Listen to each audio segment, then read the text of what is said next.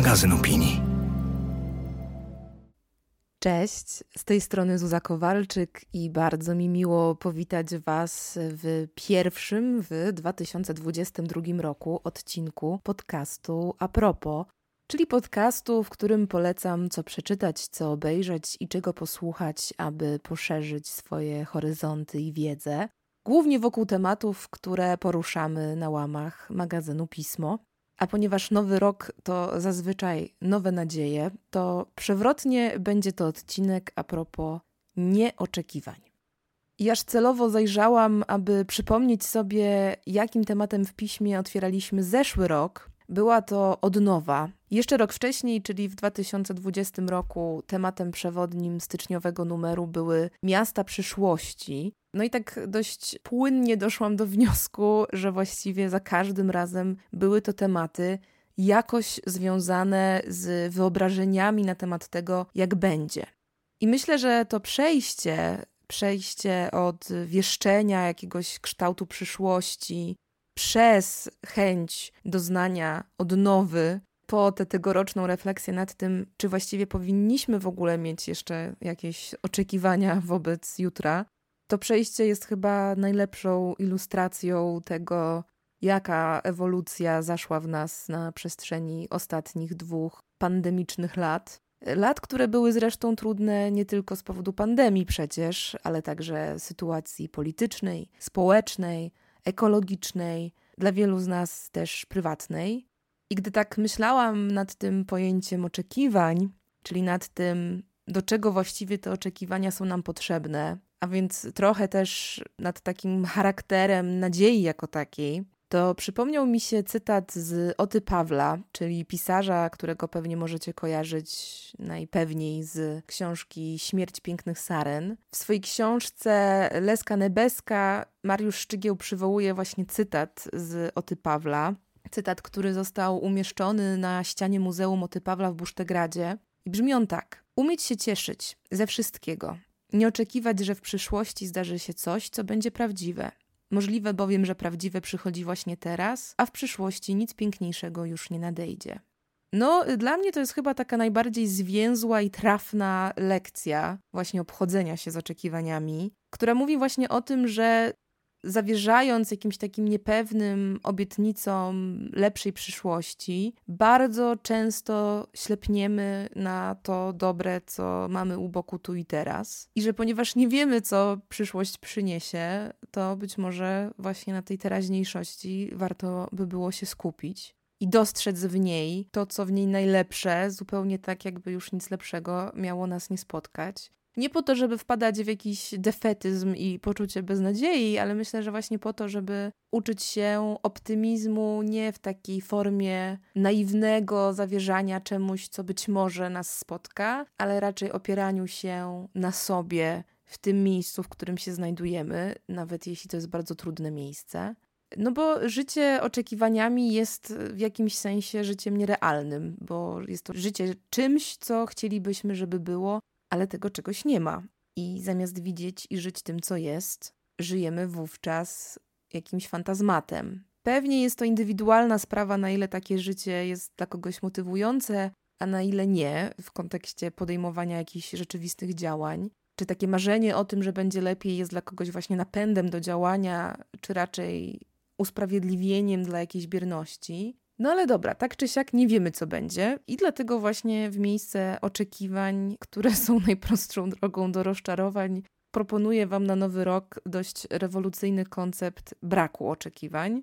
Nie tylko dlatego, że brak oczekiwań to brak rozczarowań, ale też dlatego, że zamiast zawieszać się właśnie na jakiejś wizji przyszłości, może warto skupić się na realnych działaniach w teraźniejszości i jeśli jakieś oczekiwania w sobie pielęgnować, to oczekiwania właśnie wobec tego, co jest. No i wcale nie mam poczucia, że jest to jakieś skrajnie pesymistyczne myślenie. Raczej sądzę, że świat po prostu dość brutalnie pozbawia nas złudzeń.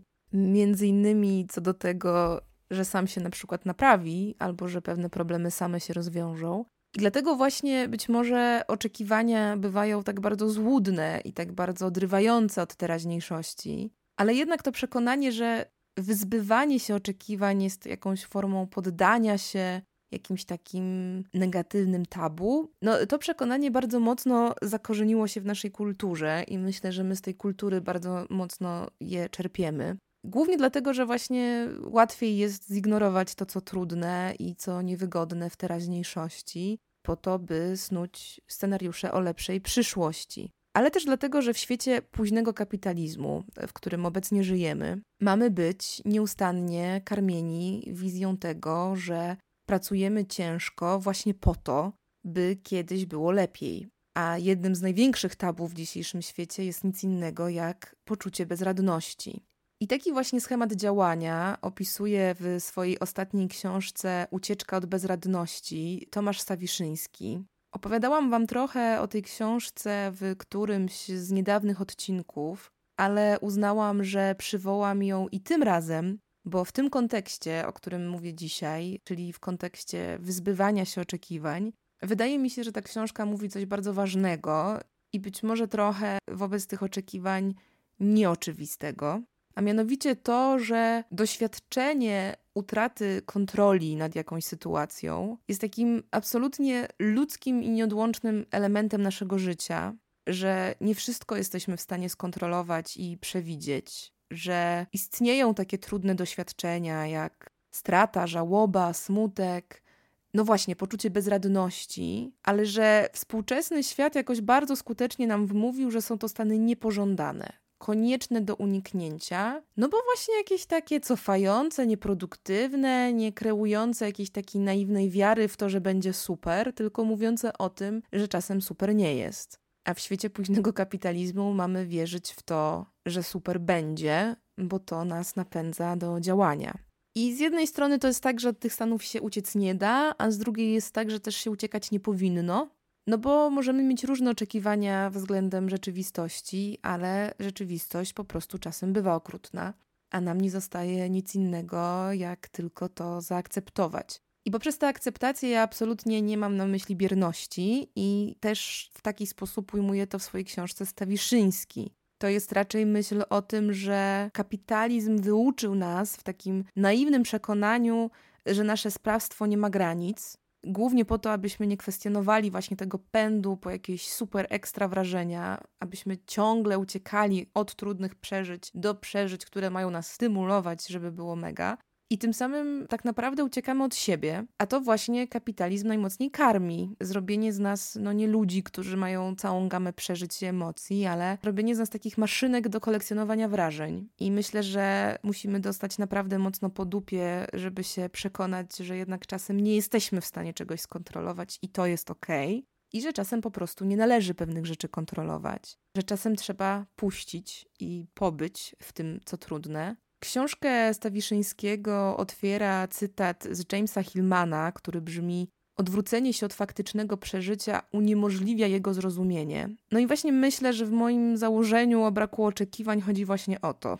O to, żeby przestać uciekać, ale zaakceptować, pełni przeżyć, zostać w tym i tym samym zrozumieć. I z tego zrozumienia, a nie z jakiegoś naiwnego oczekiwania samoistnej zmiany, pozyskać siłę do działania i zaprowadzania zmian. To są myśli między innymi dla mnie gdzieś pomiędzy wierszami wyczytane z książki Ucieczka od bezradności, więc w tym kontekście Wam ją bardzo polecam. Jest też takie powiedzenie, że najlepszą metodą na przewidywanie przyszłości jest jej tworzenie.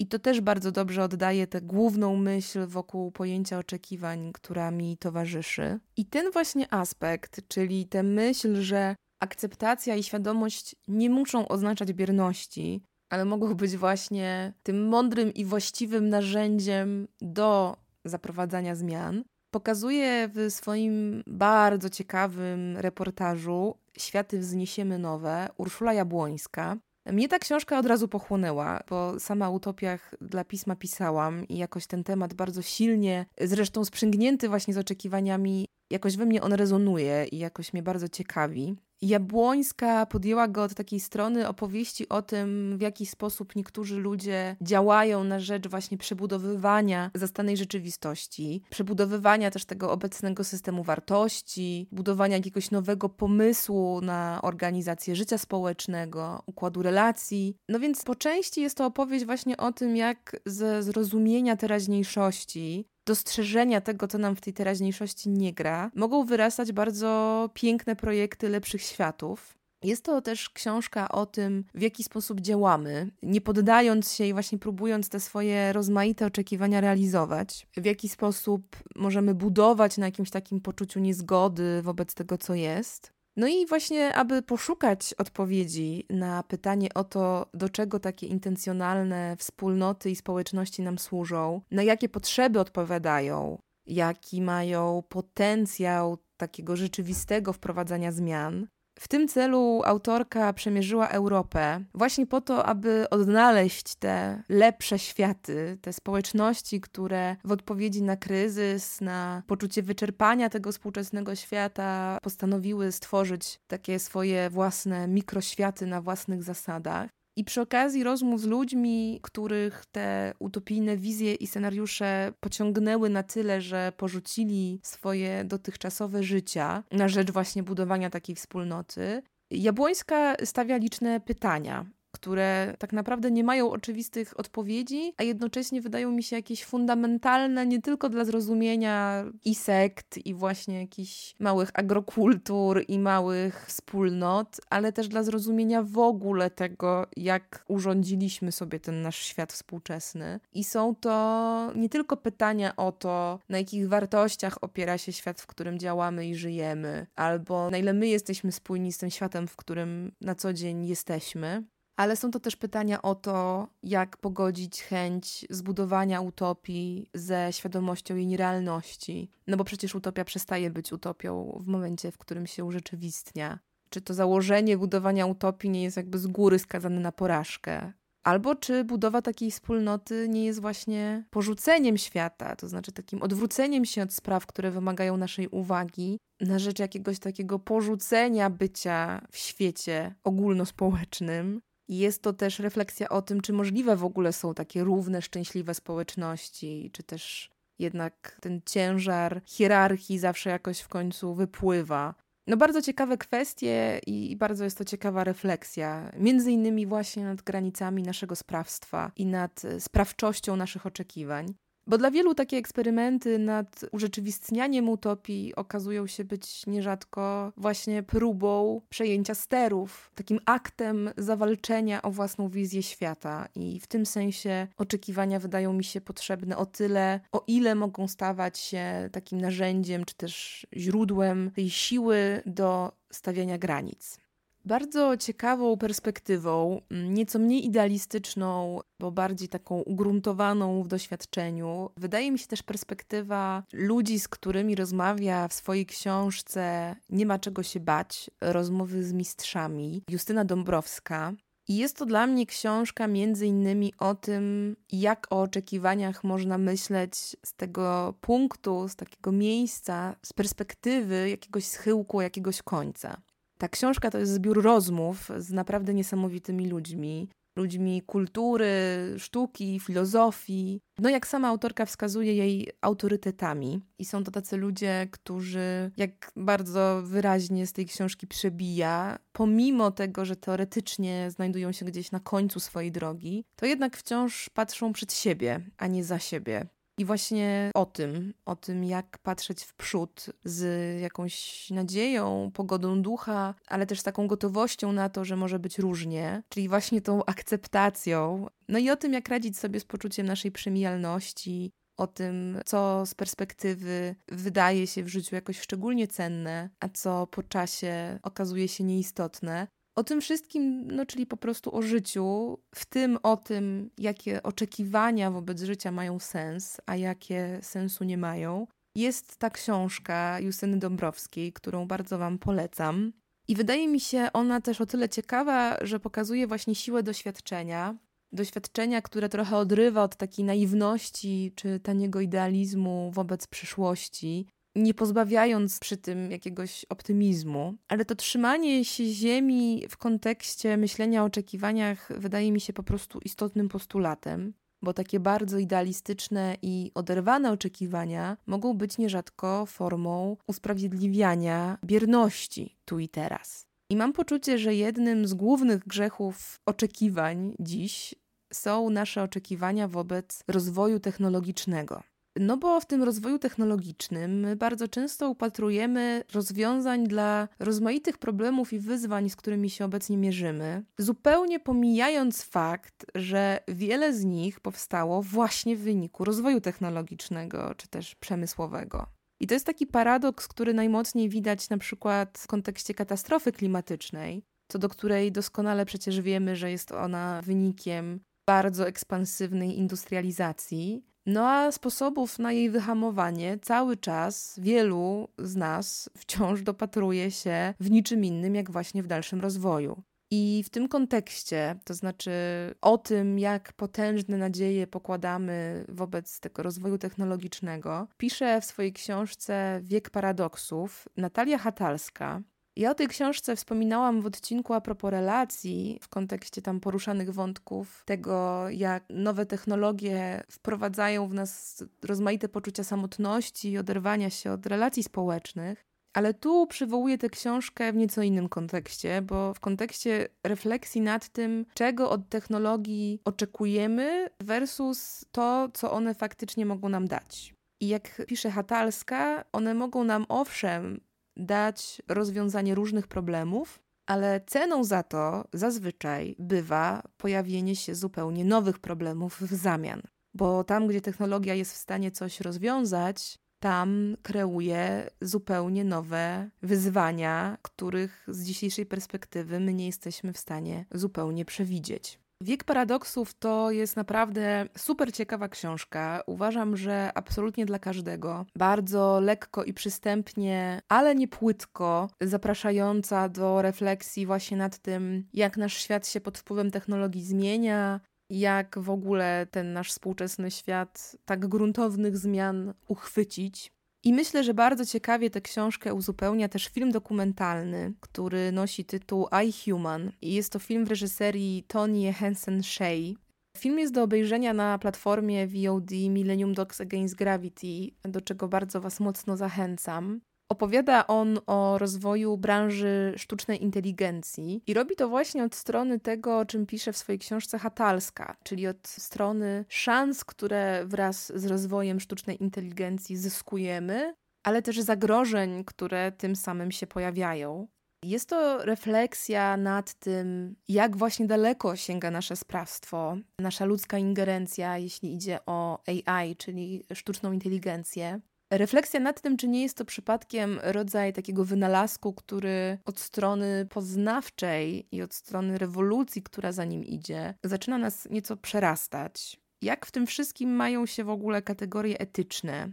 Film pokazuje przede wszystkim rangę tej branży AI, czyli to, jak ważny i właśnie transformujący dla współczesnego świata jest to wynalazek. I mam poczucie, że wraz z książką Natalii Hatalskiej ten film prowokuje do postawienia sobie wielu istotnych pytań, takich choćby jak czy nasze oczekiwania wobec rozwoju sztucznej inteligencji, którymi właśnie, jak wspomniałam, usiłujemy niejednokrotnie uspokoić swoje sumienie w kontekście wielu bieżących problemów, które AI ma rozwiązać, czy te oczekiwania nie są aby zbyt wybujałe. Czy w ogóle jesteśmy w stanie wyobrazić sobie i wziąć pod uwagę te wszystkie zagrożenia, które mogą się wyłonić wraz z rozwojem AI?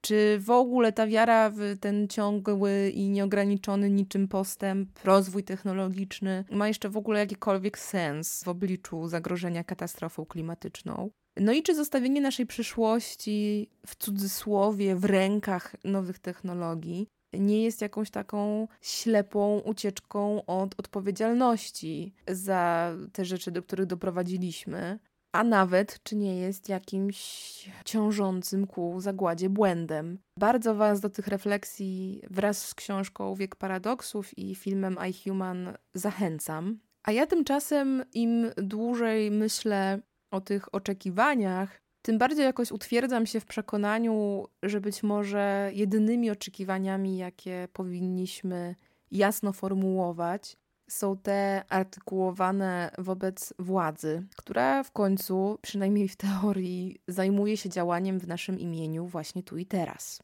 No i w tym kontekście chciałam Wam na wstępie polecić książkę Zmierzch demokracji. To jest esej autorstwa Ann Applebaum. Bardzo mocny esej o tym, w jaki sposób postępuje taka sinusoida demokracji we współczesnych czasach. To znaczy, jak ta demokracja się umacnia i usłabia, i tak właściwie każdy z tych stanów napędza ten drugi. I też o tym, jak nadzieje wobec tego dalszego rozwoju demokracji rozbiły się o demagogię i populizm. Jest to taka analiza tego, skąd to się wzięło, co w tych autorytaryzmach współczesnych jest tak atrakcyjnego, jak to w ogóle możliwe, że ludzie są w stanie oddać swoją wolność w zamian za obietnice polityczne. No a więc książka o tym, co tak naprawdę obecna sytuacja społeczno-polityczna mówi nam o nas i o świecie, w którym żyjemy ale też właśnie o tym, skąd czerpać nadzieję na to, że jednak demokracja ma szansę wrócić na właściwe tory. Applebaum bierze pod lupę przede wszystkim cztery kraje. Z oczywistych względów, no bo osobistych, jest to Polska pod rządami PiSu i Stany Zjednoczone pod rządami Trumpa, ale też za kontekst służą tu Węgry Orbana i Wielka Brytania Johnsona. Oczywiście w tle pobrzmiewają Rosja i Chiny, a mówię oczywiście nie tylko dlatego, że nie sposób tłumaczyć współczesnej geopolityki bez ich udziału, ale też dlatego, że Applebaum to przede wszystkim wybitna badaczka komunizmu. No i właśnie, dla niej szczególnie istotne jest to zrozumienie mechanizmów, które stoją za różnymi politycznymi wizjami świata, właśnie po to, aby doprowadzić do tego, co się chyba wszelkim osobom zaangażowanym w kwestie polityczne marzy, czyli niepowtarzania tych najbardziej okrutnych zdarzeń historii. Jest to też próba dostrzeżenia jakichś błędów czy zaniechań, które w momencie, w którym wydawało się, że, że już nic innego od demokracji nie ma szans przebić się w zachodnim świecie, no jednak pokazały, że była to naiwna wiara i że raz wywalczonych wartości trzeba właściwie nieustannie bronić. Wspominam o tej książce w kontekście oczekiwań, bo wydaje mi się, że mówi o nich coś ważnego. To znaczy, dla mnie mówi o tym, że oczekiwania powinniśmy stawiać sobie i światu tu i teraz, a nie z takiej pozycji moralnej bierności mieć oczekiwania, że jakoś to w przyszłości będzie, albo że skoro następuje postęp, no to na pewno będzie lepiej. I bardzo płynnie łączy mi się ta refleksja z filmem o 18-letniej Grecie Thunberg, chyba najbardziej znanej współcześnie aktywistce. Film ten nosi tytuł Ja Greta i jest to film w reżyserii Natana Grossmana który opowiada o drodze, jaką Greta przeszła od samotnego wysiadywania pod szwedzkim parlamentem z tym słynnym zapisanym na kartonie hasłem strajk szkolny dla klimatu, po fale, która ruszyła później na całym świecie, czyli do wzniecenia olbrzymich proklimatycznych demonstracji, poruszenia młodych ludzi i też zabierania głosu przez samą Gretę na największych politycznych zlotach i szczytach. Niby jest to taka historia, którą wszyscy znamy, bo trochę się stała taką popkulturową kliszą dzisiaj, a jednak dla mnie od strony pokazania mechanizmów i motywacji jest to historia ciekawa w tym filmie. Historia o sile niezgody, o sile nieustępliwego oczekiwania właśnie zmian w tych obszarach, w których wydaje mi się, że wielu z nas już brakuje nadziei czyli między innymi w obszarze zmian klimatu. Jest to też taka bardzo wdzięczna demaskacja tego, jak politycy nawijają makaron na uszy w tematach, które są jakoś im niewygodne. I jak właśnie ta młoda dziewczyna swoją niezgodą i oczekiwaniem działania od świata, no jednak ruszyła ogromną machinę. I w tym kontekście jest to dla mnie od strony oczekiwań bardzo budująca opowieść i bardzo Wam ten dokument polecam. Nie twierdzę, że dowiecie się z niego czegoś przełomowego czy odkrywczego, ale jest to takie zgrabne zebranie i uwidocznienie procesu, który za sprawą siły Grety się dokonał. I jest to dla mnie właśnie taka opowieść o oczekiwaniach, którymi powinniśmy się karmić. Ale też o tym, że ta Greta była pierwszą kostką domina, a tak naprawdę za tą realną zmianą stoją właśnie setki tysięcy, miliony aktywistów i aktywistek na całym świecie, którzy i które w różnych częściach świata organizują demonstracje i również tą siłą się wykazują. No i o tym, na ile działania takich ludzi jak Greta przyniosą te oczekiwane skutki O tym możemy tylko rozmyślać sobie z większą lub mniejszą nadzieją, ale grunt, że odnoszą się one właśnie nie do jakichś wybujałych wizji dalekiej przyszłości, ale do spraw, na które mamy wpływ tu i teraz i tych działań w teraźniejszości one wymagają. I do tego też Was mocno zachęcam. I jeśli robicie sobie noworoczne postanowienia, to mogę Wam sprzedać moje, bo moje tegoroczne postanowienie, jedno z wielu, ale jednak główne, brzmi żadnych oczekiwań, tylko działanie w teraźniejszości. A może powinnam w sumie to ująć inaczej? Może powinnam to ująć oczekiwania tylko wobec teraźniejszości. I to tylko takie, które zachęcają do działania, napędzają do działania. Dzięki, że posłuchaliście tego odcinka do końca i do usłyszenia w tym nowym roku już niebawem.